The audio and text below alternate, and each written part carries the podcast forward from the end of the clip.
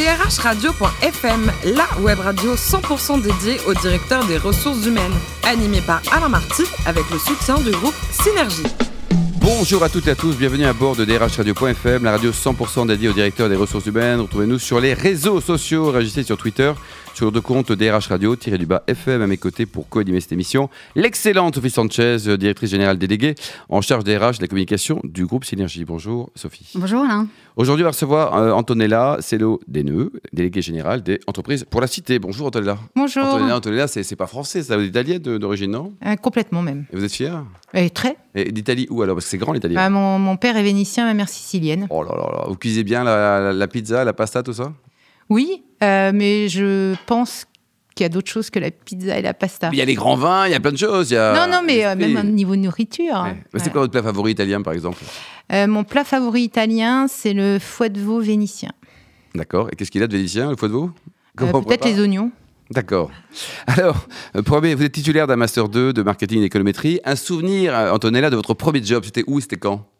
Premier job, c'était dans les marchés d'échange, dans une banque. D'accord. Et après, vous avez rejoint S F R en quatre-vingt-dix-sept, avec plein de fonctions différentes qu'on va rappeler. Oui, j'ai changé de métier comme de chemise. Euh, j'étais, euh, je suis directrice I T, après euh, production logistique, qualité, S I R H et paye, et puis... Euh, Enfin, R S E. R S E, quoi. J'ai trouvé ma matière. Aujourd'hui, donc, quel regard vous portez sur S F R ? Vous avez quitté l'entreprise sur euh, les S F R version euh, R Patrick Drahi ? Oui, eh bien, écoutez, je pense qu'ils sont touchés le fond et qu'ils vont arriver à remonter. Euh, en termes de R S E, je vais, je vais dire, je pense ouais. que ça a été violent. Et puis, mais de toute façon, à un moment donné, quand on a touché le fond, on ne peut que remonter. Je pense que là, ils sont en train de reconstruire quelque chose et c'est très bien, mais je suis bien contente de ne pas avoir vécu cette période. Depuis le mois de septembre dernier, vous êtes euh, déléguée générale des entreprises pour, pour la Cité. Alors, un mot sur l'historique. Il y avait un nom différent avant et ça a changé et oui, ça s'est raccordé. C'était I M S, Institut euh, du mécénat social, solidaire d'ailleurs, pardon. C'était, C'était créé, créé quoi, il y a trente ans ? Oui, par Claude Bébéard, qui était visionnaire, hein, qui pensait déjà que le collaborateur et l'engagement du collaborateur serait le futur de l'entreprise. Et pourquoi le, le changement de nom ? Le changement de nom, c'est parce qu'en fait, on est d'abord un réseau d'entreprises, hein, tourné vers le social et sociétal, engagé euh, donc sur l'innovation sociale, et I M S ça voulait pas dire grand chose et le mot entreprise n'y était pas. Donc les entreprises pour la cité, cité au sens grec, je pense replace ce qu'on est réellement. Sophie Sanchez. Alors les entreprises françaises sont en attente de ce que va faire, de ce que va décider l'exécutif suite au rapport euh, Nota et, et, et Sénar sur la réforme de l'objet social, qui intègre, enfin qui devrait compléter euh, l'objet social des entreprises d'une dimension euh, sociale et environnementale. Qu'est-ce que vous pensez de cette réforme ? Alors nous, on s'est prononcé hein, au niveau des entreprises pour la cité, puisqu'on a, on a pris position, on a fait participer dans, au groupe de travail de Stanislas Guérini, on a publié une tribune avec notre conseil d'administration et certains membres, parce que euh, effectivement, l'entreprise ne s'est pas réveillée pour faire de l'intérêt général tout d'un coup. Hein. Elle en a toujours fait. Hein. Quand on remonte à cent ans, c'était vraiment les entreprises patriarcales qui faisaient papa-maman pour les salariés, qui les en... voilà, nourriture, logement, et cetera. Bon, on s'est peut-être un peu perdu au niveau des entreprises, mais très vite est revenu cet enjeu de permettre aux, entrepr- aux salariés, à, à la société, de jouer un rôle pour l'entreprise. Donc effectivement, l'intérêt général, c'est pas nouveau pour l'entreprise, mais après, effectivement, il faut faire attention à ce qu'on fait avec ces, ces choses-là, parce qu'on parle beaucoup euh, du, du code, de, de l'article du Code civil oui. mille cent trente-deux mille cent trente-trois, hein, c'est celui qui détermine l'objet social de l'entreprise, qui est aujourd'hui à but uniquement lucratif. Mmh.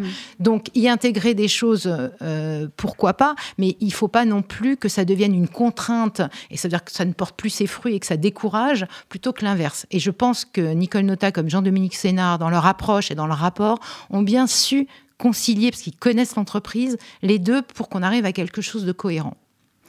Est-ce que, euh, dans, est-ce que vous voyez des différences, de, de, de, des, des effets de taille des entreprises dans la, dans la, dans la mise en place des politiques euh, diversité ?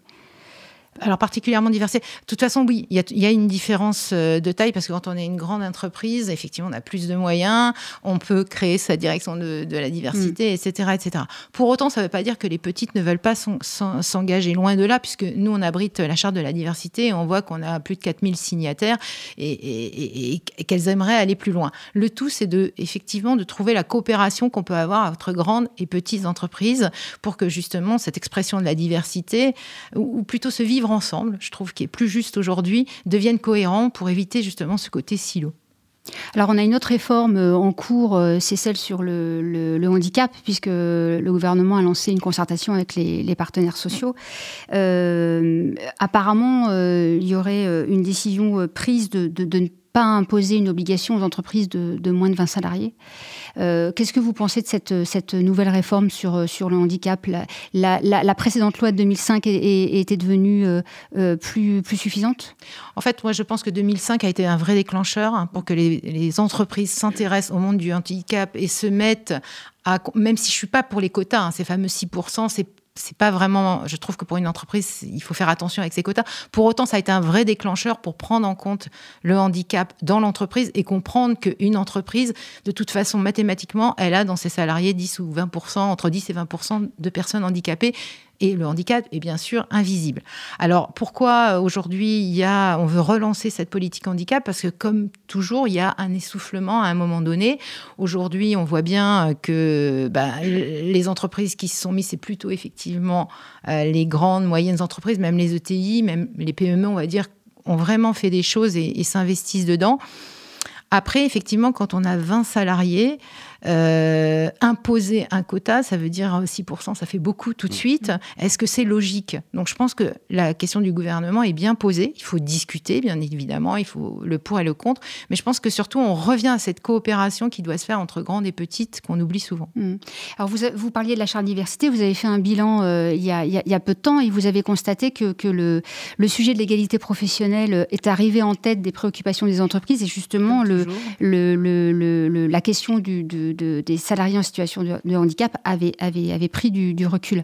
Oui. Alors, est-ce qu'il faut se satisfaire de cette première place pour, pour le sujet de l'égalité professionnelle ? Bon, c'est... Tout est affaire de personnalité ouais. dans ce cas-là, mais si je me prononce au nom des entreprises pour la cité, je pense qu'effectivement, le bien vivre ensemble est pour tout le monde, que l'égalité des chances est le vrai terme qu'il faut employer, que cette égalité professionnelle... Bah, est incontournable. Après, elle est certainement plus vraie euh, euh, dans des secteurs par rapport à d'autres. Donc, il faut encore une fois bien regarder ce qui se passe autour de nous. Mais surtout, euh, il ne faut pas... Je pense, quand on parle d'égalité euh, professionnelle, où on, on, il va y avoir euh, des nouveaux logiciels qui vont être euh, obligatoires, qui vont être dans cette loi, fameuse loi, qui vont être demandés à mettre en place dans toutes les, les entreprises. Il faut faire attention parce que euh, moi, ce que je trouve dommage, et je l'ai encore entendu, j'étais à l'Élysée là pour le plan entre guillemets euh, Macron euh, sur les banlieues, c'est qu'on dit bah voilà, il faut absolument, on va, on va remettre pour la non-discrimination euh, le testing euh, pour euh, pour euh, les entreprises pour voir si elles recrutent bien ou, ou pas bien. L'outil est intéressant et il faut prendre en compte et sans doute il faut le tester sur le, ils veulent le tester sur le S B cent vingt en trois ans, quarante quarante quarante. Donc, les petites entreprises, là encore, elles sont oubliées. Elles et sont pourtant, oubliées. Euh, ouais. Elles font aussi des choses mal. Il y a bon. Quelques millions d'entreprises. Mais surtout, ce qui, moi, me, m'interroge et m'interpelle, c'est qu'on est dans de l'humain. Donc, dans une entreprise, qu'elle soit S B F cent vingt ou une petite entreprise, vous avez des D R H, vous avez des recruteurs, et cetera. Il y a des, on a des, des process qui sont mis en place. Ils ne sont pas forcément suivis. Donc, on va stigmatiser... Euh, ça a été le cas euh, pour Accor, par exemple, en disant « cette entreprise a fait quelque chose qui n'est pas bien », sans jamais, euh, sans jamais euh, se rendre compte que tout ce qu'elle a fait autour est très bien. Donc, il faut qu'elle ait un droit de réponse. Bien sûr qu'elle doit redresser la barre si on découvre quelque chose. Mais pourquoi euh, moi, c'est ça que j'ai peur qu'on stigmatise mmh. sur des entreprises qui, à un moment donné, il y aura un être humain dans l'entreprise qui va faire une erreur. Donc ça, moi, je, je vais vraiment porter cette parole pour pas que ça rentre là-dedans, si de, en tous les de cas. Tout dormir. Euh, d- dernière question, vous avez euh, créé un guide euh, sur les in- initiatives pardon, innovantes des, des, des entreprises qui, qui coopèrent euh, pour euh, répondre à, à des problématiques liées à l'emploi. Euh, qu'est-ce que vous, est-ce que vous pouvez nous citer, nous citer des, des, des exemples ouais. Alors, on avait, on avait un gros panel d'entreprises hein, dans nos membres qui ont participé. C'était dans le cadre du F S E, un projet européen et des petites entreprises. Eh bien, par exemple, c'est sur les achats responsables. C'est le plus simple à, à, à, à, dont, dont je peux parler. Mais, mais par exemple, c'est de dire... Eh bien, je vais euh, confier euh, à des petites entreprises dans mon territoire, parce que la notion de territoire, je pense, est importante quand une entreprise s'implante, s'implante quelque part. Et donc, coopérer avec des petites entreprises sur des sujets particuliers, eh bien, ça fait au niveau du territoire, euh, ça prend vie. Et, et ça, ça, on apprend à se connaître aussi, et du coup, ça permet de développer plus facilement ce type, euh, ce type d'achat. Et le financement de tout ça, comment ça se passe ? Et qui, qui paye ?